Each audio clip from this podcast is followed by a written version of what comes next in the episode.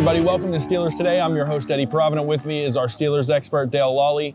Uh, Dale, we heard from Ben Roethlisberger today, and we know that he has this pectoral injury. Uh, he give you any uh, insight? Did he give anyone any insight on how that happened, or you know what he's feeling like? He said he didn't know exactly when it happened, other than the fact that it happened early in the game. You know, he, look, he was hit ten times in the game, sacked uh, uh, two other times, um, but he said, you know, it really only hurts when he, you know, extends away from his body or when he's pushing himself off of something or something like that. So my expectation is is that he'll play on Sunday. Um, you know, by the time the game rolls around, if he has to take a, a little numbing shot in, in you know in that side or whatever Right. it is, it's it's you know it's not his throwing side. Um, there'll be some pain tolerance things there. He's proven over the years that he's a he's a tough guy. Um, you know, but the one thing that he did say, and, and he mentioned this over and over again uh, today, is that he needs to play better.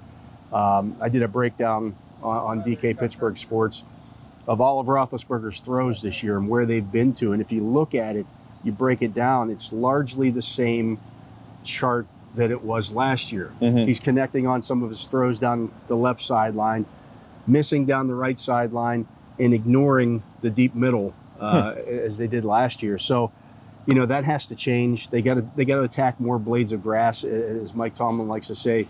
Um, they got to attack the middle of the field. Now, I thought they did take some steps towards doing that on Sunday against the Raiders, incorporating Najee Harris and Pat Freiermuth into the into the passing game a little bit more. Those guys give you people that can work the middle. Obviously, you know Juju Smith-Schuster can do that as well. Um, it can't just be shots down the sidelines to Chase Claypool or Diontae Johnson. Your Uh, offense can't be that. Do you th- do you think we're going to see more of the tight ends? Be- You talked about attacking the middle of the field, and I, I think I agree with you 100. percent That's something that they have to do. Uh, they've got to find a way to get guys off of the line of scrimmage uh, to open up room for Najee Harris. Um, so does that mean we're going to see more of Pat Freiermuth and more of Eric Ebron? Because Eric Ebron's a name we really haven't heard a lot so far in the first two weeks of the season. Yeah, just four targets for him uh, thus far this season. He's a weapon. I know people love to hate him, but he's a weapon. I don't know why people love to hate him. I, I, I mean, I get that he's not a blocker, and this is you know that rough, tough town where you know your tight end has to be that Heath Miller type. But Think of him in the I- same vein that the Raiders use Darren Waller. Yeah, I don't Darren Waller doesn't block anybody. no, no, but he does what he he, Yeah. he goes out and catches passes, and he does it well. I think you even uh, referred to him last week as basically just a wide receiver. Yeah, And, and yeah. Eric Ebron's that type of guy. You're right. I, I don't get the hate for Eric Ebron. Yeah, um, you know, and I, I, I look. I think it's carried over from what he was in Detroit. Everybody in Detroit hated him because Mm-hmm. the Lions overdrafted him. He- They made him the eighth pick in the draft. That's too high. Uh, I think it was the eighth, somewhere in that range. It was high, yeah. It- he was a first round draft pick. Everybody expected him to come out and be the, you know, the next big guy, yeah. and and that he's not that.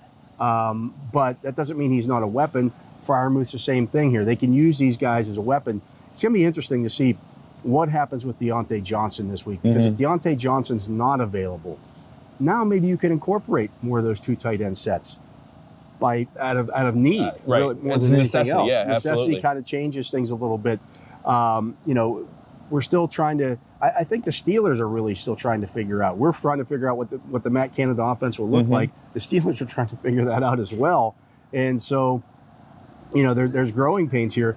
The problem is, is that because the defense is now banged up, the Steelers don't have time for, for the offense to be going through growing pains. They need the offense to, to, to step up in a big way this week. Absolutely. And and the best way, I still say this, the best way for the offense to get going is to see Najee Harris get more touches. I know he's getting a lot of snaps. He went from he, he did get less this week. He went from every snap down to what He played- 54 of 56 or 53 Benny 56. Snell played three snaps, Yeah, which so- Benny Snell should not see the football field. I don't yeah, I still that's that's a whole Uh, nother Yeah. conversation for a if you're going to put day. somebody else in there, use Kalen Ballage. At least he has some Yeah. speed to, to challenge a defense.